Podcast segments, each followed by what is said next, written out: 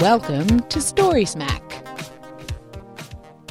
Hey, this is A Real Girl. I am a co founder of Empty Set Entertainment, and you are listening to Story Smack. With me is Scott Sigler. Say hello, Scott Sigler. Hello, how are you? Guten Tag. Guten Tag. Guten Tag, yes. Uh, we are coming to, you. we're not talking about a specific movie or story. We're talking about storytelling today because we are in the midst of a three week European tour. Um, and today we had an interesting day. Started out totally different than it ended up. And it made us think we should check in and tell you what storytelling does to, or what uh, a big European uh, trip like this does to a storyteller. Yes, it's been fascinating so far. Yeah. Lots of stuff I didn't expect at all. So, Yeah, I mean, there are things that we expected, which so far have been true. Uh, we'll say we started in London, spent a few days in London, then we went to Paris. the London Junkies were awesome. Sure, yeah, and we are at this moment, as you can tell by Scott having said "Guten Tag," we are in Germany. We leave for Ireland tomorrow morning, um, and we've already had the junkie meetup and and gone to the Leipzig Book Fair.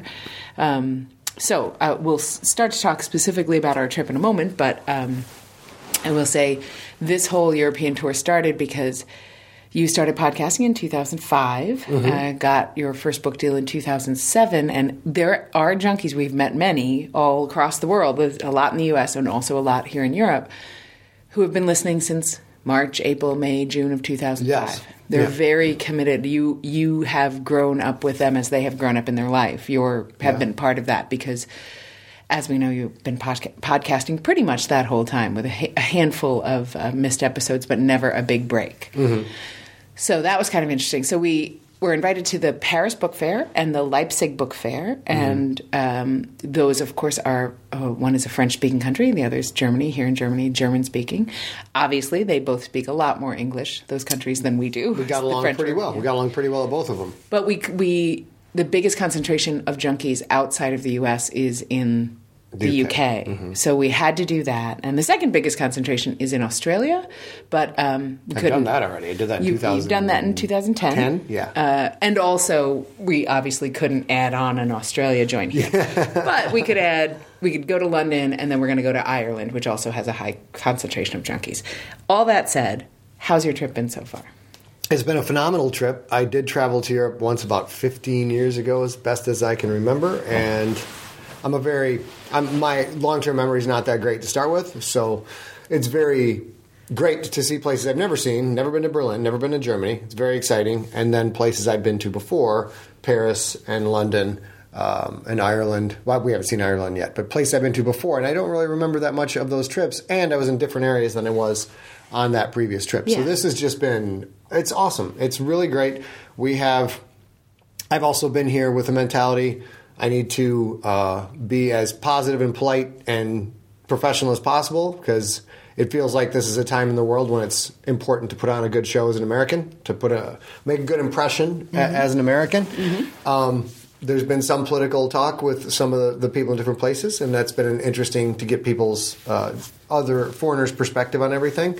So that's all factored into everything factors into the storytelling. Everything, like course, you, you, yeah. you, somebody says, "Well, how could this have happened in your country?" And boom, it's a different question, and I'm immediately thinking, "Oh, well, there's this fantasy series I want to write, and could I emulate the same kind of dramatic regime change in this country, and then have how does that impact other countries in it?"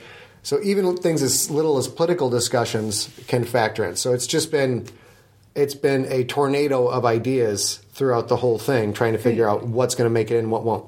And I, I should I should have said at the top of the show. I normally give a spoiler alert at the top of the show. We're not probably going to have a lot of spoilers, but we may talk a little bit about some of the books. So we'll try and give you a heads up if we're going to do that. We'll mostly be talking about Scott's books, but also obviously you can tell this is not our normal recording rig. This is our travel recording rig. We're in an, uh, um, a hotel in Berlin recording, so if it sounds a little not normal, that's why. So I actually want to talk specifically about some of the things that we've done and how they are impacting from from my uh, outside perspective. Some of the things that you've said over the course of the trip so far are kind of interesting. Okay. From a, gosh, I want you to tell every story you have in your head. But um, like, so we were in London. We we got there. We had a little bit of jet lag.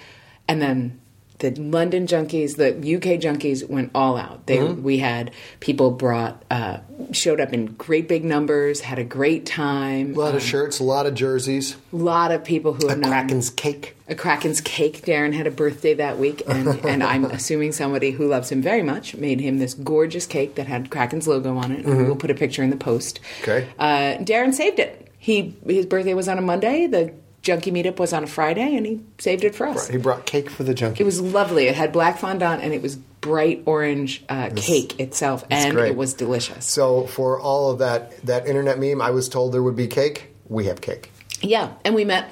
You know, I, I got to meet um, Rachel Guestford, who you guys may know as the um, commissioner of Dinolition. That's She's right. She's been written into a story, but she's a lovely human being who lives in the UK.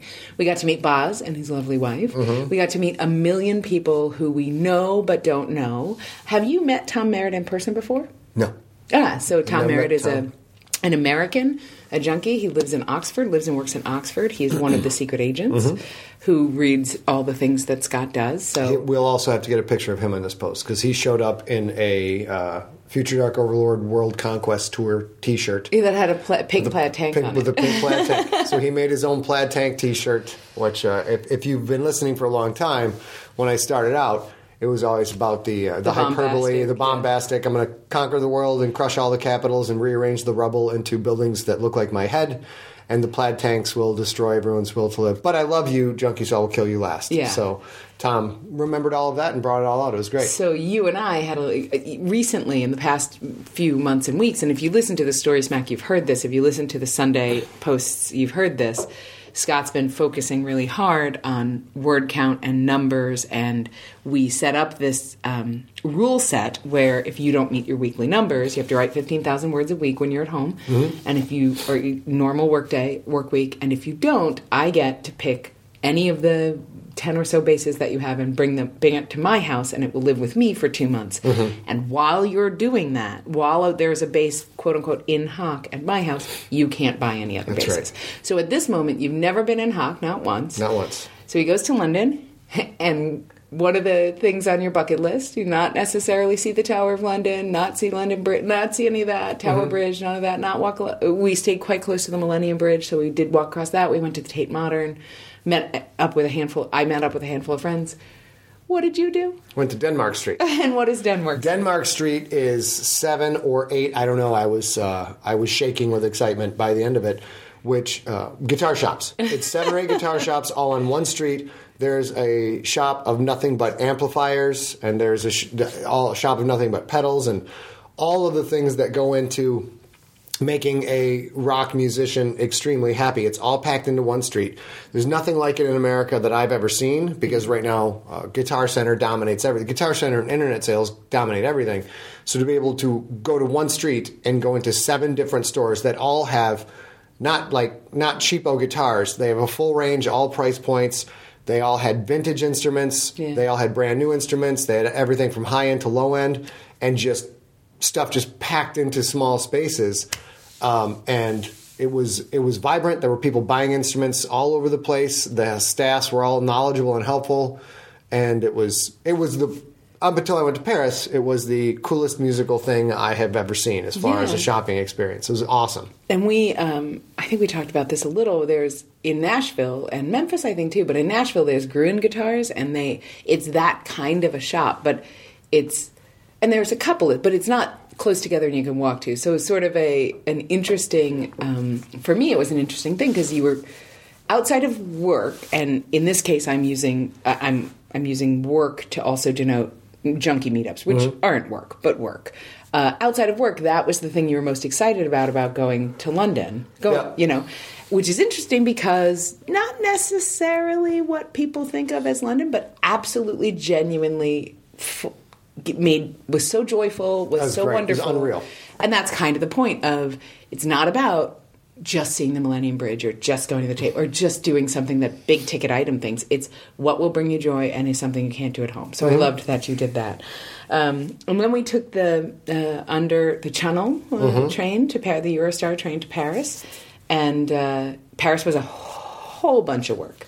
We had a jump, junkie meetup, which was small but fantastic. Mm-hmm. And then there was the Paris Book Fair, which was crazy. It's crazy. And then we met with the Parisian agent for Penguin Random House. Yes. And they were lovely people too. We went to their offices and they were lovely people too. But in Paris uh, is where the weird, why we're talking about our trip on Story Smack, why where the weird stuff as a, you know, I'm I'm your coworker, I'm your business partner, I'm also a fan of your writing. And this is where things got weird for me because we went we had one day in Paris, which was all day. We were free all day to do any kind of sightseeing, and we chose to go to the sewer system in Paris, the catacombs in Paris, and then go to Montmartre and have dinner at a uh, cabaret, which are all things. I'm sure I could take a sewer tour somewhere in the U.S. I'm sure I have. I, I've been to the uh, the dump in San Diego, the garbage, you know, y- y- landfill in San Diego. Very fascinating. Catacombs, I'm not sure I could do anywhere outside of Paris, or at least I'm not sure I can do back home. And going to a cabaret, I certainly could do, uh, especially in big cities like San Francisco or New York. Doing them all in the same day was this day. interesting mix of things. And everything that we did almost all day long, you were furiously writing in your ri- little red notebook about story. And that he carries a little Moleskine notebook to write story ideas or to dos or stuff like that. so that was kind of interesting because we went to the the sewers because I am a big fan of Les Miserables. Yep. And literally was in the sewers like, can you hear the people sing, sing the like singing songs from the show and yeah, it was stinky. It was cool. It's cool, but it's it's It ver- it's- stinky. It smells of poo. It- yeah, it was stinky. It was warm. It was dank. It was awful. And you immediately say, It's good. This could be a set from Nocturnal. Yeah, obviously this is there are nocturnals here. Obviously there are nocturnals there. Um, I posted a picture and uh, talked about it. And my buddy Dan Baker's like, "Yes, but are there giant spiders down there?" And he's being a smartass, of course. Here's a picture of a rusted pipe with a giant spider web on it. And he's like, "Yes, all of your nightmares exist down here. It's it's nightmare land." And I thought, well, this is this would be the great setting for uh, a nocturnal type story. If I go to Europe, it's probably going to be set in Paris, and that was even before we went to the catacombs. Yeah, but, but- the the sewers were the sewers were awesome because also the historical perspective. You know, you always hear about Napoleon as this dictator, monarch, conquest oriented guy who basically started a world war to some extent. Right? I'm not a history expert. Don't nobody correct me on this. And then you look at all of the amazing things he did for France and the city of Paris, and the sewer system mm-hmm. was one of them. To bring in fresh water, to get waste out, and all, and you know, that that really was the basis for it becoming the awesome modernized city that it was. It started back then. So you hear stories like that. You know, even a story about Napoleon giving that job to somebody or deciding we're going to do this or whatever money it takes we're going to spend on this that's an amazing little sub story that very few if anybody's probably ever told as a fiction story. So things like that popped up constantly. So let me ask you this: as uh, as a non-creative, that surprised me, but I'm guessing uh, people listening to this or your friends who are also creatives and writers are like, oh, yeah, sure, obviously, I go to the grocery store and there's a story that pops into my head. So obviously, in something that's so different than what I do on a day-to-day basis at home. Things are going to spin in my head. But, and I'm not asking you to speak for all your creative friends or all creatives at large, but tell me if you think that's true. Do you think that there are people like you who, who are, yeah, sure, let's go see those sewers. And then part of your experience became this thinking about this story. Where the part of for me that doesn't not that it wasn't wonderful for me but i was excited because of a story i already knew a victor hugo story. Uh, and then i was managing the smell and, and the wetness and all that other stuff.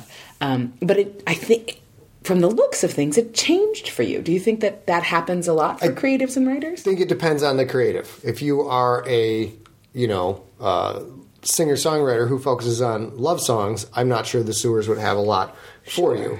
Maybe, unless you've watched Les Mis, for example. But if you are, you know, a Chuck Wendig or a Delilah Dawson or someone who writes a, a lot of very different things, you know, um, I believe anybody like that would go into the sewers and just be like, "Oh shit, oh shit!" Like, what, I could do this, I could do this, I could do. Like, it just drives them to do all these different things. But it isn't. I guess my question is this: like, I saw it happen in the sewers to you, Uh-huh. but I'm guessing you know, you take the dog to the vet maybe when we're back at home, or you have to figure out how to fix the dishwasher. Like, do I know that wasn't a commonplace everyday occurrence, Mm-hmm. but are does that happen in a smaller way in smaller It uh, does. situations? It does for me. It's a it's a one to ten volume knob, for example. Now, if I'm taking the dog to the vet, and I've done that five times since I've been in San Diego, the volume's on five. I Sure. walk in, there's a different dog, there's a different cat. We take take a different path to get there. If it's going to the grocery, well, not the grocery doesn't store doesn't count because I write biology based things, and there's always something in the grocery store that makes me think of a story idea. But if I'm just going to the bar to get a beer, yeah, that's on that's on two. And then It sort of depends on what happens. So, say you went into the vet and there was a llama in your vet Yeah. in downtown San Diego. that changes like, things right Wait away. a minute. Right away. And then there's places where, where the, any place you go with regularity, I think that volume now starts to come down. Sure. And when you go to anywhere new, it goes probably up to seven or eight. And when you go to a place that's just spectacular, you know, you you have to pay to get in here because there's just not access to the everyday person.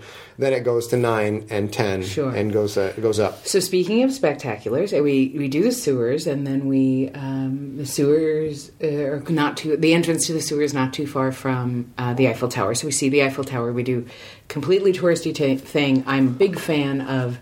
It is popular the whole world over for a reason. Uh, we don't go up in the in the towers. It's also there's a, quite a lot of anti-terrorist measures right now, specifically right now while we're here. So there was a lot more security than the last time I was there. Yeah. But we see the tower. It's a gorgeous day, and we keep walking. We go. We, you say to me, "Have you ever been to the catacombs?" And I say, "Nope." And you say, "Yeah, we got to go." I'm like, "I'm not so good with small type spaces. I'm not so good." And you're like, "Yeah, you got to get. You got to try. It's worth trying." But it turns out you had never been to the catacombs either. You I, I've been to the Pantheon. and the Pantheon we didn't go to, but that's where quite a lot of famous people are Yeah, buried. yes. uh, including Victor Hugo and uh, um, Napoleon's remains are there as well. are there. Yeah.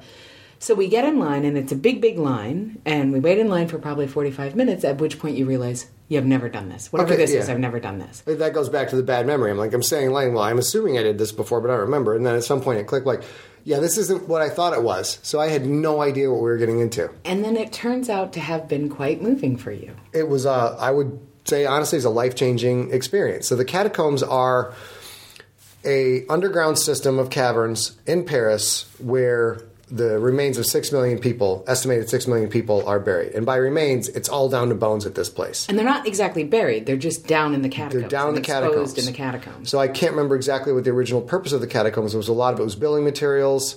Uh, there were other reasons to carve out all of these caverns down there, but then it became a place to store bodies. They had flooding and they had different problems in different areas. And they had growth, too and they had growth, yeah. And they had to take away their graveyards and make space for things.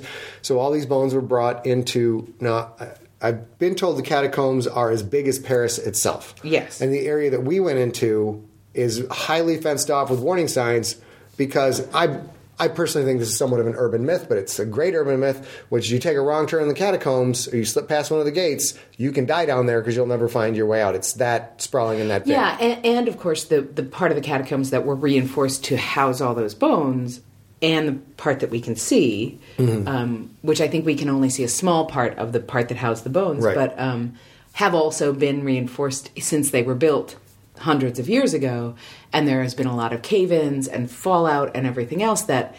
It's dangerous to go, and it's dangerous to cause vibration because you could have more of that because they haven't been supporting it. So you could also die by going Mm-hmm. I somewhere see. unprotected.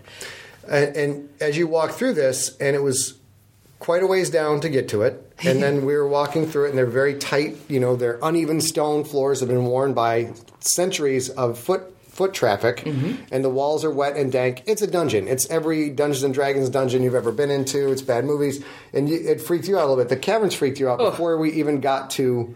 And the life changing moment is you get down there, and all of a sudden you are in room after room and hall after hall of femurs stacked to, I would say, about knee, my knee height. your femur? So about two feet, two feet high, stacked femurs, and you're just looking at the ends. So you're just looking at the end of the femur, and that is what makes up the foundation of the wall. Then we get uh, we get skulls. Then there's a line of skulls, and I, it may sound silly to tell people this, but they're not fake skulls. They're not plastic skulls. This is not a remake. This is not a model. These are actual human skulls of people who lived in the area of Paris centuries ago, and then another stack, another line of femurs, then some other bones, and then capped off with And skulls. there's also spines. There was a sort of Yes, demarcation. spi- their spine of was in the middle. Yeah, the, and then that makes a wall that is approximately femur length deep. Yeah. And then behind that, that wall is that's cemented together, and that is holding in, I would say, a good In the climate ravaged world of 2072, the city of Pura stands as a miraculous green haven. Pura is a geoengineered paradise that protects its fortunate residents from the global catastrophes of heat domes, fires, floods, and droughts. In a time when the world outside is unsafe, it's vital for Pura's existence that people rally behind the purpose of the city, and Demetria Lopez, head of the city's public relations, tirelessly promotes its idyllic image. But when she stumbles on a dark secret that, if exposed, would be the downfall of Pura's existence, she must decide who and what she's willing to protect. From Wondery, the makers of Academy and Doctor Death, The Last City stars actors Rhea Seehorn, Jeannie Tirado, and Maury Sterling. Follow The Last City on the Wondery app or wherever you get your podcasts. You can binge all episodes of The Last City early and ad-free right now by joining Wondery Plus.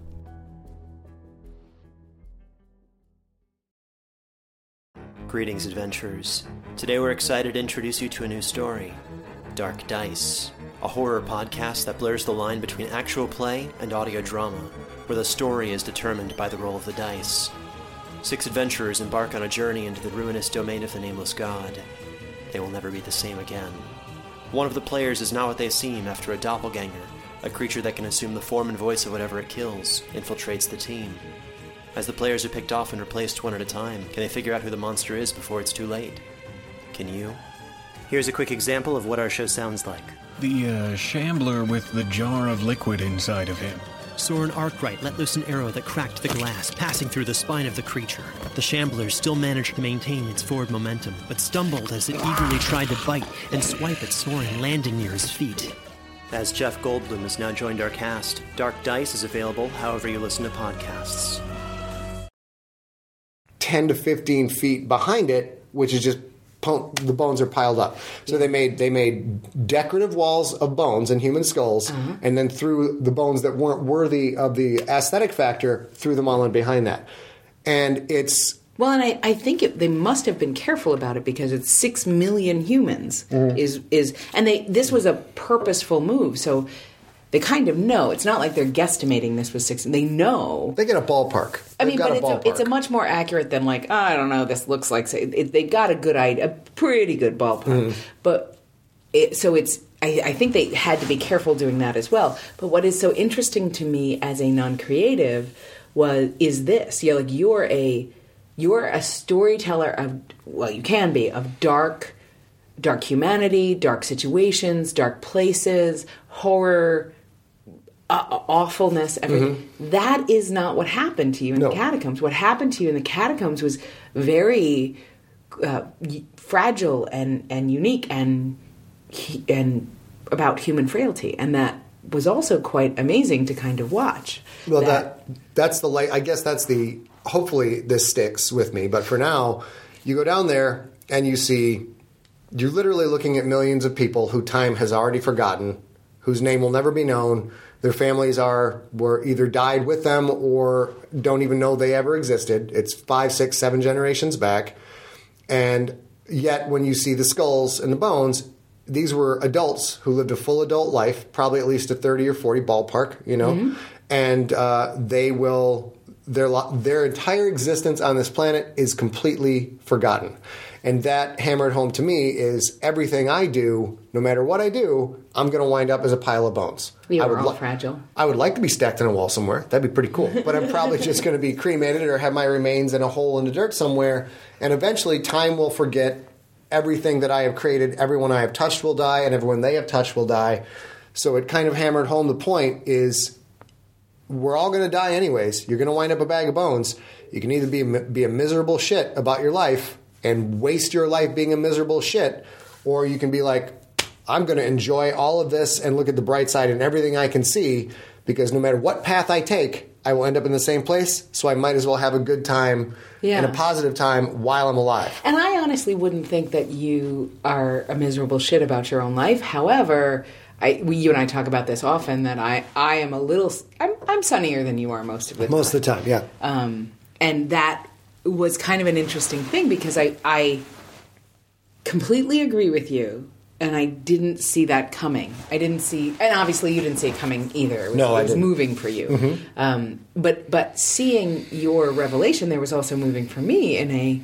But I don't see you as a miserable shit about your own life kind of human, and yet you found a a moment in you know a, a sort of a precious private moment in your life where you're like, yeah, all this where ashes to ashes, dust to dust, as they say, might as well enjoy it while I can, kind of thing. It was great. And it was helpful for what you and I do in our business and our relationship to the fans and everybody who's listening right now, because we have a really, really good thing going here. We've busted our ass for a long time and given up, gone without, and a lot of things in order to keep keep making cool things for cool people and feeding quality stories to people. And now we're at the point where we're getting paid to do that. That this is our our living. So, being the competitive person that I am, uh, all the success I've had in any endeavor I've been in, I start out at something, I suck at it, and then I get an attitude about it. I'm like, I will, I, I will wear you down. I will eventually get to the point where I will beat you on nothing but work ethic alone, and that doesn't. It, it sort of fits the creative world. In some ways, it's the square peg in a round hole in the creative world because I'm not in competition against Chuck or Delilah. We're all writing our own stories, and people read everything, and it, it- it's not like that. But I, my mentality is still stuck in the athletic, where there can only be one. You know, so I, I keep driving Yeah, myself and driving myself. And part, uh, the dark side of the competitive urge is that you are never happy because there's always another. Oh, I achieved that goal. What about this goal? What about this goal? Because that's the way you're wired. So taking a moment to look at a place like that and reflect, be like, yeah, I've worked really hard and I've gotten to this place, and I'll probably be doing this job for the rest of my life. And I love making the fans happy. I love entertaining them, and some ways that that is enough. That is a quality life I've already made. Absolutely. So I think the catacombs did this. Did this. I have already got my cake, and it's great cake, and I love cake. Now I'm trying to get some icing on top of that cake. Yeah. But I'm much more happier than oh I've got a crumb and I want to go get the whole cake. I've already got the whole cake. I just need to. You know, I can shoot for the stars and do some other stuff. But if I fail, like what we have now with all the people listening to this, is fucking heaven. It's great. Yeah, we and not too long ago we had dinner with John or lunch, I guess, with Jonathan Maberry and his wife, and uh, I was quite amazed. And I was sitting with Sarah, and we were both kind of commiserating of the idea that there's so it's so obvious that that you bring joy to other people. They enjoy your work, they enjoy your career, all of that stuff, mm-hmm. and yet the two of you kind of talked about this. Well, in the beginning, you're so op- of a new story, you're so optimistic, and then you know it's shit, and you know it's shit, and you know it's shit, and then it's worse shit, and then it's worse. Okay, maybe I can solve this, and maybe I can save this, and it'll be fine. It'll be okay. And then, oh my goodness, I don't think I. Okay, it's done. I'm never looking at it again. Which to me is heartbreaking because you don't get this joyful moment of that that I get out of that same work. You Right. can't see it for there is no best story ever told. There is no great American novel. There isn't the one true story. Its stories are flexible and mar- malleable, and they mean the same book means something different to me than it does to somebody else. So they're all good uh, options, and uh, and it's it was a little. We were both kind of uh, Sarah and I were both kind of like, oh, I. That's too bad. you can't get any joy from that. So It is. we should move on, but Okay. I, I want to say uh, I'm going to shortcut, which is real disservice, to say the food and the drink in Paris is extraordinary. Yeah. So good. Lots, obviously, they're great at pastries, they're great at food. Yep. They're really good at drinks. We went to Harry's uh, New York bar, uh, Mm-hmm. which is the origin of the Bloody Mary, and it's super fun. Everything was great. Everything very great. everything was delicious in Paris. And Paris as a city, now we're in Berlin. I don't know if I'm cutting off on your questions here, but there's the concept that uh, Paris did not suffer a major aerial bombardment campaign. Yeah, we're going to talk Oh, about that in just okay. a sec, but I want, but since you mentioned it, you said going to Denmark Street was was the top of the heap in your musical Yes, experience crazy. until you went to Paris. Until you have to to Paris. mention you went to And uh, and Denmark Street was a bit of a surprise. I knew there were two or three guitar stores sort of close by, and I planned an afternoon around it. Then found out they're all in the same street. This big incestuous orgy of guitars. It was great. Then you go to Paris, and Paris has a bass store. But um, Denmark Street has bass stores too. So, Sure. but I go to Paris, and there's one called Bass Maniac. So I'm a bass player. It's hard to find my instrument, so I want to go look at that. Go to Bass Maniac, and there's one left-handed bass in Bass Maniac. You're like, oh gosh, that's too bad. But it, I see it's the same thing. It's a street full of stores that aren't open up open yet, and I can't remember the name of the street. Rue de la, of course, it's Rue something. Dozens of stores Duval, I think. dozens of stores. And then we asked the gentleman, uh, "Do you have left-handed left-handed bases?" He's like, "Left-handed." He didn't quite get left-handed. La Gaucher. Then he's oh la gaucher, and then le- left. He walks us out. By the hand. He took, he took well by the arm. He took you by the arm, Yeah. and walked you out, and showed you. Two doors down, two doors down. It's nothing but a left-handed guitar store. That's all they have is left-handed instruments, and I'm going to guess about 200 left-handed Yeah, at instruments in super high quality pro level stuff. But we get there. And we're looking. I'm looking in the window, and I just lose my shit. I'm like, I think I look like the kid in a Christmas story. Yeah. I got my hands and face against the glass, and then like, oh, and I'm ready to go in. And it's it's not open. And we found in Paris they have all kinds of crazy hours. People sort of set their own hours. But you had, you literally had a tiny, not a bad tantrum, but like a oh shucks kind of tantrum. Like, are you kidding me? It's like getting to the like the gates of Nirvana and not getting in. Yeah. It's like what is happening? And as you were doing that, there's a gentleman walking up the street and he has a an instrument sl- a bag slung over his back, and he's bemused by you going, oh what? And then he unlocks the door to, the Le, owner. Le Gaucher. Yeah. Uh, and then I got to spend um, a lot of time there playing a lot of different instruments. Didn't buy anything. Didn't plug anything in because if I'd plug things in, it'd still be there. I'd still be playing different things. But um, got to play some acoustic basses, and um, it was it was. Uh, anyways, it was spectacular. And then had all the different music shops in Paris. Yeah. And now we've hit one guitar store in Berlin, which was great. Yeah. But overall, the individual music shops in Europe are phenomenal. They're Yeah. great. So we go to the Paris Book Fair on Friday, and then late Friday night we take a flight out. And Paris Book Fair was awesome. There was a signing. P- Parisians are crazy for the Generations trilogy. Like there was this gigantic signing. It might be the biggest signing I've ever been to with you. Mm-hmm. Um, and it was great, and they were very happy to meet you and uh, and try and explain how much Em and her crew means to them. And it was spectacular. And Then we get on a late flight uh, come to Berlin, and then we've been in Berlin now three, four days. Three, three, yeah, four days, and um, yeah, it's quite different. It's lovely. Neither one of us have ever been to Berlin. I've been to Germany quite a lot, but I've never been to Berlin. We did the obligatory go to Checkpoint Charlie, go to the Brandenburg Gate, and again, I'm a big fan of things are uh, important tourist uh, or important destinations become tourist destinations for a reason, and it is humbling to kind of stand at the Brandenburg Gate and see it's just you know there's cafes and banks and stuff around it. Um, but this is a is a it, it is supposed to be uh, you know it's sort of symbolizing this gateway to freedom and and um, hope and and uh, livelihood and, and joy in, in the gateway to peace in the West or whatever.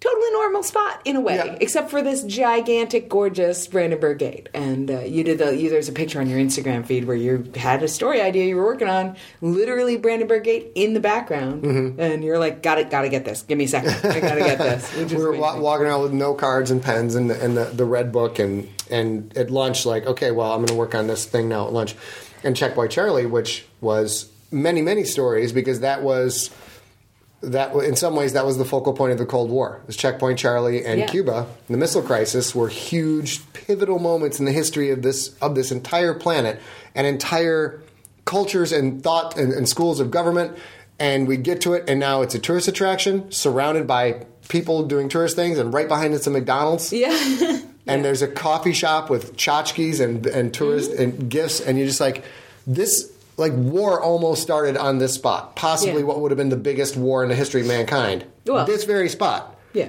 And well, I mean, because we had we had upped the game. Yeah. We had not people had nukes now, so it could have gotten crazy. Sure. And now it's just it's perfectly fine. It's all part of Germany. People stop by to visit. And what was freaky about this as a storyteller is this wasn't all the history of Napoleon, which I've read about in books and I've watched in movies.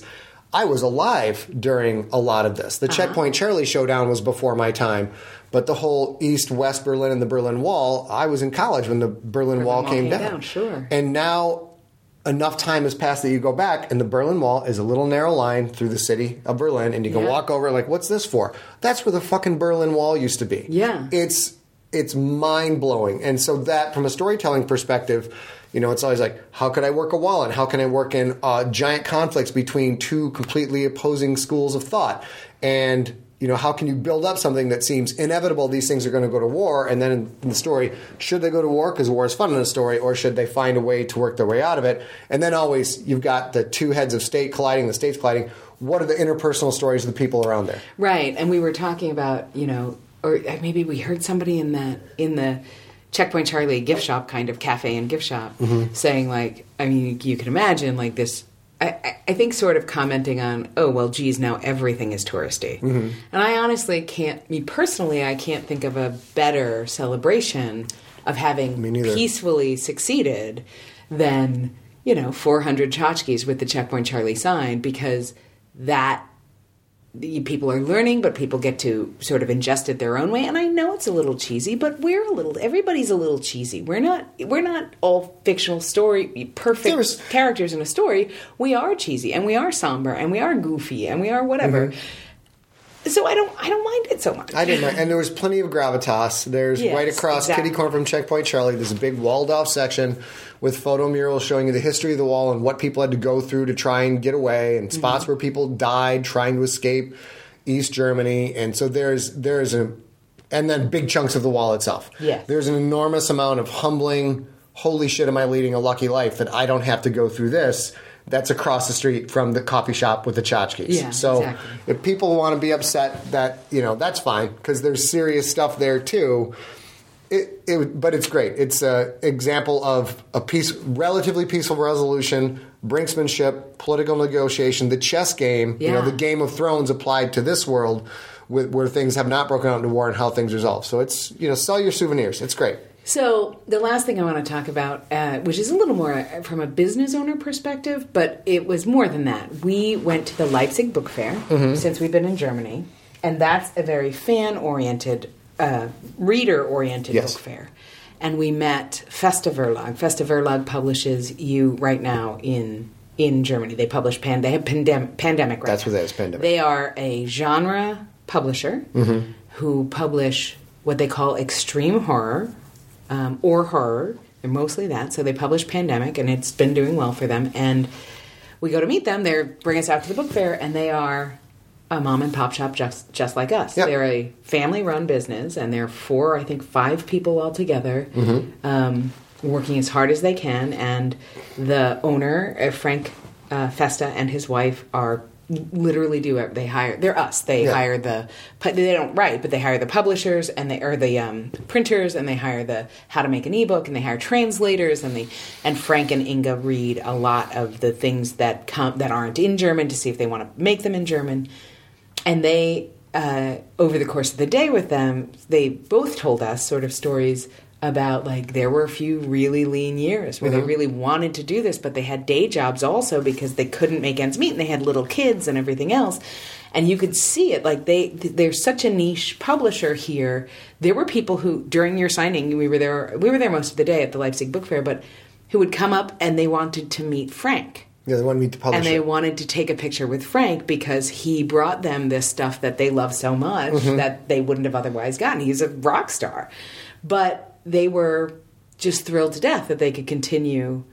Uh, they, they were now in a position where it would, Yeah. would- it, it was enough. Like I think I, before. I described to you as the two of them are in a steady state sigh of relief. It's they are Yeah. constantly their their booth was packed. Books were flying off the shelves. My books, other people's books. People would walk in and just give me one of everything and walk out with a Mm-hmm. buttload of books.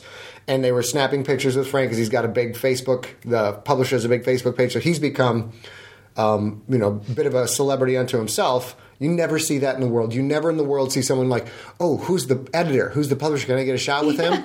so that's a big deal that people, Yeah, yeah. it's a big deal people want to do that.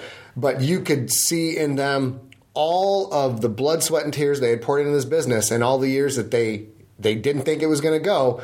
And probably just like us, there were times like maybe maybe we tried real hard and this just ain't going to happen. Maybe we Right. should step back and think about the next direction we're going to take. And then they were like, I I have to do I have to keep doing. I'm going to do this till I die. I'm going to do this till it crashes all the way.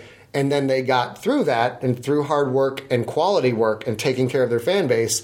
Now they're in much more of a comfortable position, and it's, it's it's a steady state of disbelief. It's they Yeah. can't quite they can't quite accept like we've made it. Wait, we can't think we've made it. We think Well, we made it. we're enjoy it for now. That, we- there's a big piece of that too. That Yes. Let's just let's just ride this as long as it rides. It's a double, Feels right? Like, it's yeah. ride as long as ride. Then the other, like, I don't dare believe what the numbers are telling me that we made it and everything is totally okay. I don't dare because if I drop my guard, they're gonna fuck me in the drive-through. So But- there's it's a com- it, but it was wonderful to watch them. And as a as a from my perspective in my part of our business, it's re- it's it's um, redeeming to see that you can do it for the love of the game for a while, and that you know there can be a payoff. And we, you and I, sometimes talk about you want it all and I want enough, and that's really good for our business, right? Because I want a minimum threshold, and we can go from there. You want everything, Yeah. And as long as you're not uh, quite so heartbroken, like like you were talking about before, it's not quite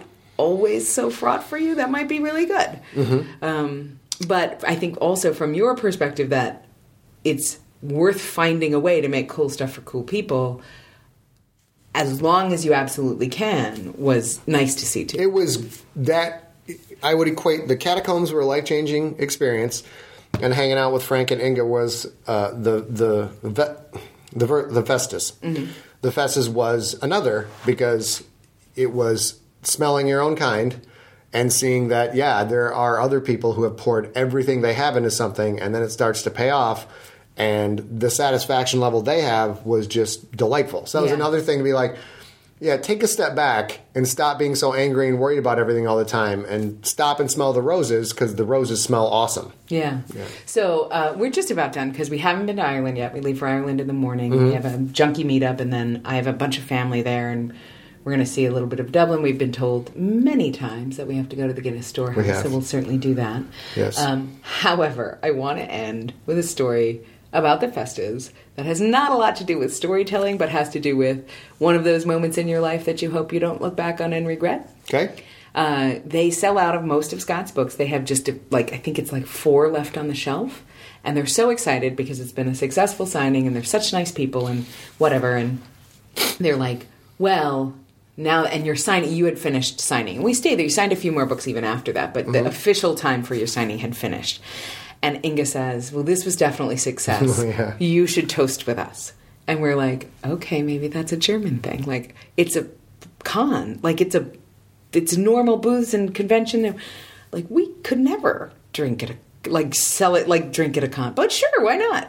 And she pulls out this bottle, and it looks like melted strawberry ice cream, and it says on the the front, uh, "Unicorn Passion." I Yeah, think in a handwritten label. in a in a hand a printed label anyway. It had colors and whatever. Mhm. It was, but it was. I should have thought right at that moment, like, okay, where did this come from? But I didn't. And then she brings out these teeny tiny shot glasses, and we do, and it tastes just like melted strawberry ice cream. And then she says, you know, we sort of know it's alcoholic, but doesn't taste terribly alcoholic. And then she says, "Do one more. We should do one more." And I say, "Well, I think one's enough because who drinks at a con? Who drinks on the con floor? Mm-hmm. I drink at a con a lot, but who drinks on the exhibit floor?" And you're like, "Sure, why It's not?" delicious. I'll have another one. and we have another one. And then it hits us that that's way more alcoholic than we thought it was. Yeah. And I'm like a little woozy. And, and then what does Inga say? And then Inga says, I I think you said, well, how much alcohol is in this? And he says, I, I don't know. Someone dropped this off earlier. A I don't, fan dropped I, it off I don't remember who dropped it off. And I'm like, we just did two shots of a random fluid that a fan dropped off to an extreme horror publisher. Yeah. And we have no idea what's in it, which it's, is a story unto itself Yeah. for a future story. exactly. And then we're riding home on. we're riding back to Berlin on the train, and I I'm doing all the versions of translating unicorn passion as I can, Mm-hmm.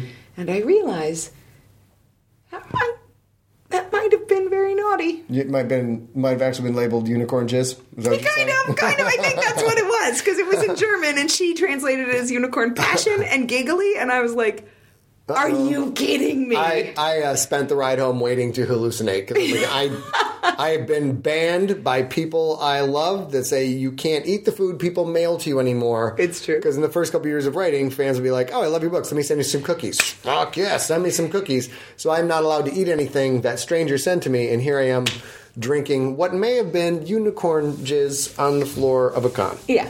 So, So we will end there. We are headed in the morning to Ireland. We'll maybe post this tomorrow, on Mm-hmm. Hopefully. our, you know, right before we leave. But um, so far, it's been a terrific, uh, professionally and personally. It seems like it's been a really good trip for you. It certainly has been for me. it's huge. It's huge.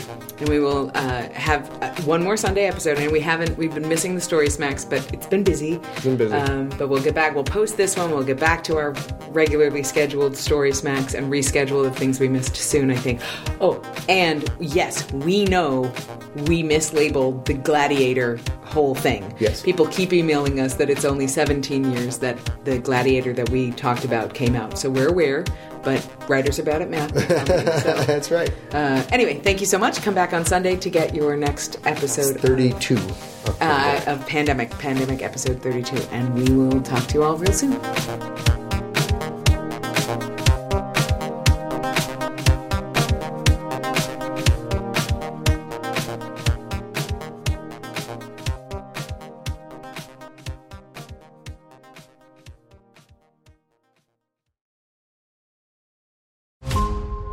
Five minutes, a transplant candidate dies while waiting for a compatible heart, liver, or kidney. Imagine a technology that could provide those life saving transplant organs for a high price, and imagine what a company would do to monopolize that technology. On a remote island in Lake Superior, a team of geneticists unlocks this holy grail of medicine by reverse engineering the genomes of all mammals, creating an animal with organs perfectly suitable for human transplantation. They envisioned a docile herd animal, but one team member had another, darker vision. This ancestor is anything but docile. The team's work spawned something big, something evil, something very, very hungry. Ancestor is a complete serialized fiction podcast by number one New York Times bestselling novelist Scott Sigler, with all episodes available. Binge the entire story now on Apple Podcasts, Spotify, or wherever you listen to podcasts.